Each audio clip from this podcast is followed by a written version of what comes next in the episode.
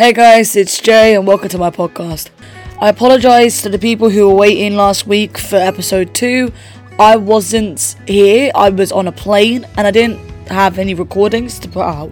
So I took a week's break, but now I'm back and this is going to be episode two of The Sixth Form Life. Apologies again. Thank you. On today's episode of The Sixth Form Life, I will be talking about transitioning to new schools and all the emotions and opinions behind that. So, strap in, grab yourself some drinks, snacks, make yourself comfortable, make sure you do your homework and, you know, make sure you've had enough sleep, because this is episode two of The Sixth Form Life. I swear, if I see one more spider in this room, I'm gonna fight someone. I'm not even joking.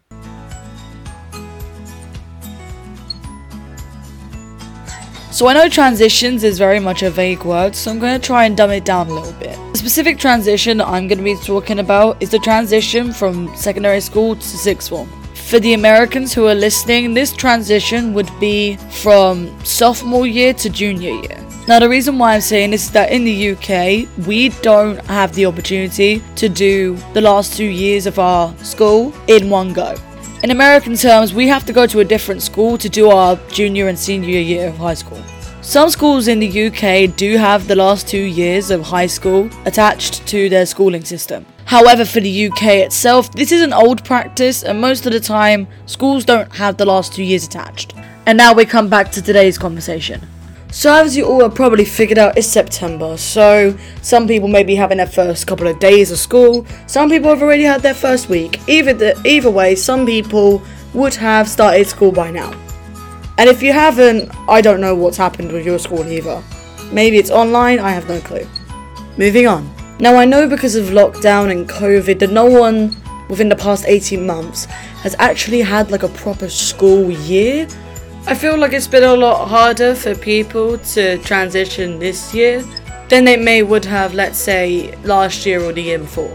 Now don't get me wrong, I'm only speaking as a general point of view, however in my opinion and a lot of people's opinions, they found lockdown actually quite alright. Now I know that probably doesn't make any sense, so I'll try and explain it. In the opinion of both myself and neurodivergent friends in the U K point of view, we found lockdown actually kind of nice and we found it a lot calmer and a lot beneficial for ourselves sticking to our own company rather than the company of others. Which is kind of beneficial for everyone if you really think about it in the sense of self-isolation and masks and keeping your distance, because if you're keeping to your own company, you're not really with anyone. I think the only thing that, in my opinion, I found hard was hugs, not being able to like see friends and hug friends and that kind of thing. And schooling, ugh. The first lockdown and schooling was hell. But in a social point of view, lockdown was great. Now in a sense to the U K, this is probably the first year that I've had, and many people have had, where COVID isn't really much of a problem. Now I know that COVID restrictions still do apply to some places, however in the U K, masks aren't mandatory no more. In the sense of education, yes, they are, but if you're exempt, you're kind of fine. But despite for some people COVID being kind of an escape from reality, others have found it more difficult. And this is why I think that the whole transition of different schools, especially this year specifically, has probably been harder and has received more mixed feels. And to show just how truly mixed the transition has been this year, I'm going to pull up some opinions from different people. One example being from B P of West Suffolk College. This is what they said. So my journey to sixth form was nerve-wracking, because I didn't know if I'll be getting into my course because I've been diagnosed with dyslexia. And my learning has been difficult through my time in secondary school. I had trouble transferring stuff from head to paper and it took a long time to process everything, as well as obviously my spelling not being the best. I'd always ask my friends to help and sometimes I had to ask them to slow it down, but I never took it as a bad thing because I was still able to do the things I loved, just in my own way. Being dyslexic, English was terrible and I had been dreading for results day because I needed both my English and my maths to get into my course. And finally, once results day came, I was thrilled to have found that I had passed both my English and maths and got into my course. And now I've made the new friends at my college, in and out of my course, and I'm now very excited to go on this journey of the next few years. However, contradicting the opinion of B P, here we have Y E from Winchmore College. In my opinion, a transition from year eleven to sixth form was very easy, and I honestly loved my time in year twelve, and it wasn't as hard as stressful as I expected it to be. Everyone was kind, and everyone introduced everyone to everyone. It was a very friendly environment, and I loved all the people that I met. The only hard part was being fully committed to just three subjects, but I also enjoyed the new timetable change, and I didn't need to be in from eight thirty to three every day, as it would just get tiring. Other than that, to be honest, it was very fun and I enjoyed it. I mean, personally, in my opinion, sixth form is fine. I mean, I love my classes. I wouldn't pick them any other way. Um, you have so much more freedom. The teachers are actually really nice. And um, at the end of the day, I've made more friends that I probably have or had within secondary school. So I'm kind of on a win here. And like, despite being stuck in a country where I was unable to do the audition, doing it in school was so much better. And the fact that like the timetable is like really loose, and like you'll come in at eleven o'clock one day and then you'll come in about two p.m. on another day, it's just nice. You don't have to be in every single hour of every single day. But let me just tell you something.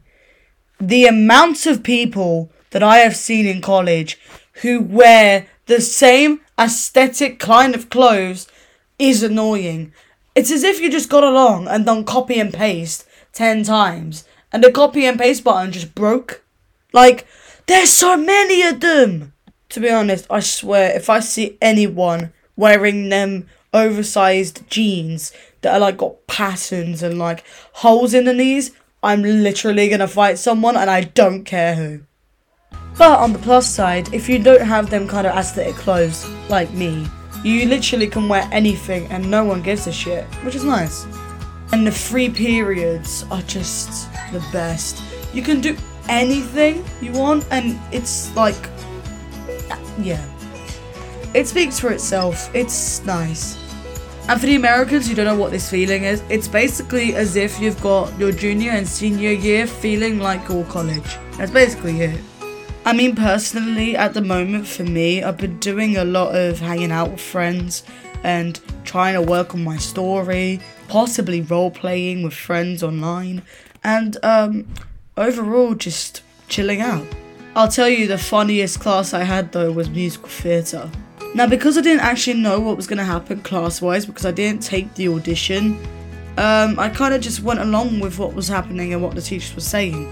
But the first lesson, honestly, was the best, because I had re-met a friend that I hadn't seen for about ten years, and it was as if I had never left him. Long story short, I moved schools and I left him. But like, being in that classroom, it was as if I knew him all along and I'd never left him, and I stayed with him throughout secondary school, and it was just the best. Of course, we were loud and bubbly and whatever, but I feel like that made the class more cozy and more homey, especially in drama and theatre also. And I think with film studies, it seems more professional, but it's nice, you know. Everyone knows their films. The reason why you're there is because you have a love of film and like cinematography and all that. So everyone who's in those classes took it for a reason. And it's nice knowing that there are other people that chose your classes and, and like they chose the same ones similar to you, because they also have like a taste in it or like they love it. And it's just nice, you know. Now, I know I'm saying a lot of compliments and there must be something wrong with the educational system within sixth form, and there is, but it's a very unexpected one. Now, the thing that I have a problem with most is neurodivergent people and how the teachers then go along with that. For example, if you are neurodivergent and you are statemented, in the U K that means that you have paperwork that gets given to each and every school stating that you have autism or A D H D or whatever, and these are the targets we want you to meet before you, you know, go into the real world. And while this is like a good way to help neurodivergent people and like um, helping them out with their like academical and social issues, there's one problem with this. Some neurodivergent people have a problem with their condition or their disorder because they don't feel in metaphorical terms, normal. Some are absolutely fine with it and couldn't really give a toss. Some are alright with it unless they're now sticking out like a sore thumb. Then that becomes a problem. For me, it's when I start sticking out like a sore thumb that there's a problem. Now, my assumptions were, as soon as I get to sixth form, I'm going to be treated as if I'm normal, because academically, I'm probably better than half the people within this college, and that's not a flex, that's just the truth. I know I sound cocky, but if you search up autistic people and like how their minds are, you'd believe me. But because I have the paperwork, because I'm statemented, there's still people in the school that are offering assistance. And like, while I also think it's nice to be offered the assistance, I don't exactly want it. And the one thing that bugs me is that the one thing that didn't change from secondary school to sixth form is one-to-one sessions. Sitting with a teaching assistant or a Senko leader and having to talk about your problems for an hour. It's basically therapy for neurodivergent people. And sometimes it helps, but sometimes it makes you stick out like a sore thumb because you're having to take time out of a class, to which you love, by the way, just to talk to a teacher for about forty-five minutes about fuck all. Now, I know that sometimes it does actually help people, and if I'm sounding offensive, I'm sorry, I'm only speaking my own opinion from my own experiences. However, it feels really annoying to have to go to a new school and then have teacher trainees or like teaching assistants or uh, Senko leaders schedule you and have to take time out of your class to then talk to you for about fifteen to twenty minutes about something that you probably don't really care about and just want to go back to your class for. Another thing that does bug me in this whole situation is that because the, the offer is from the statement, if I say no, there's problems. However, there's still an offer, so I still have the choice to say no, it's within my rights. And I tell you something, there are probably more people that are undiagnosed or have only the tendencies than people who have actually got diagnosed and actually statemented. Why can't you go schedule their time schedules instead of mine?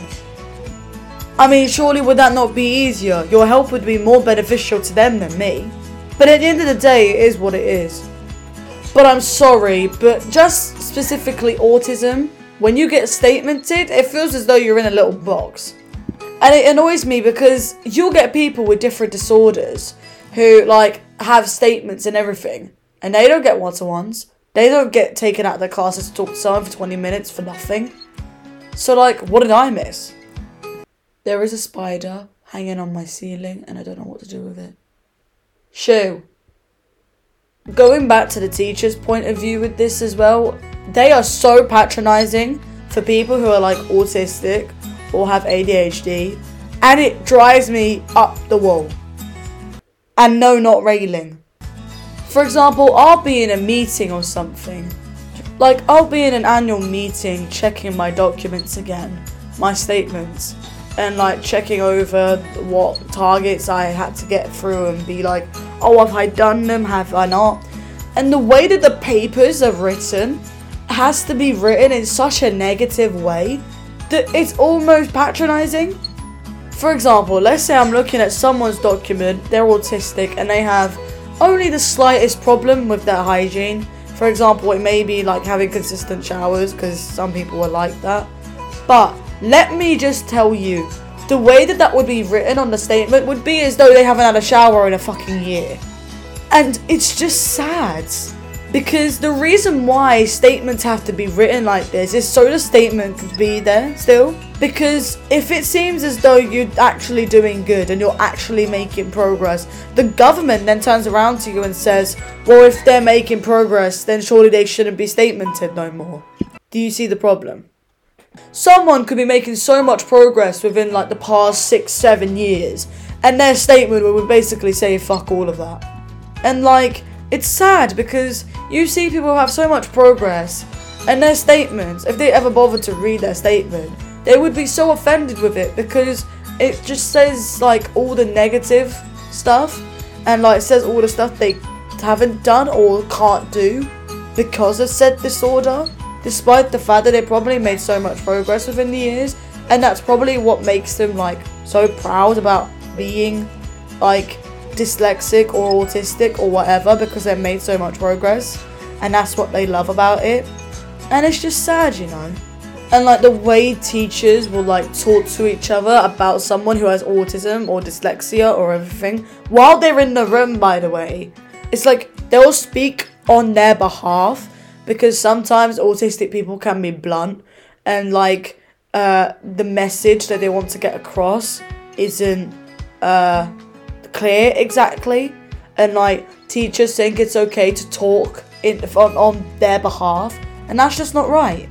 Just because we may have trouble explaining things, as autism specifically, or any neurodivergent, does not mean you can talk on our behalf and basically try and say what we're trying to say anyway. You can't do that. That's just wrong. And if you do do that, you can go you can go in the bin. Simple. Bye, Karen. Yeah. Half time. This is your intermission block. I repeat, this is your intermission block. You can pause here so you can make yourself even more comfier, strap yourself in even more, possibly take a loo break or get some more drinks and snacks, and I'll see you soon. Welcome back. To the people who did actually pause and made themselves even more comfier or took a loo break or whatever, welcome back.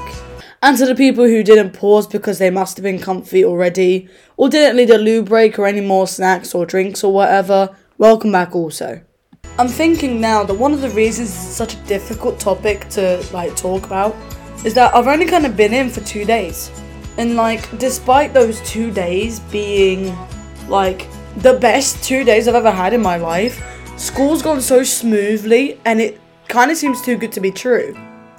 But because I've only been there for two days, I don't really know what to talk about much.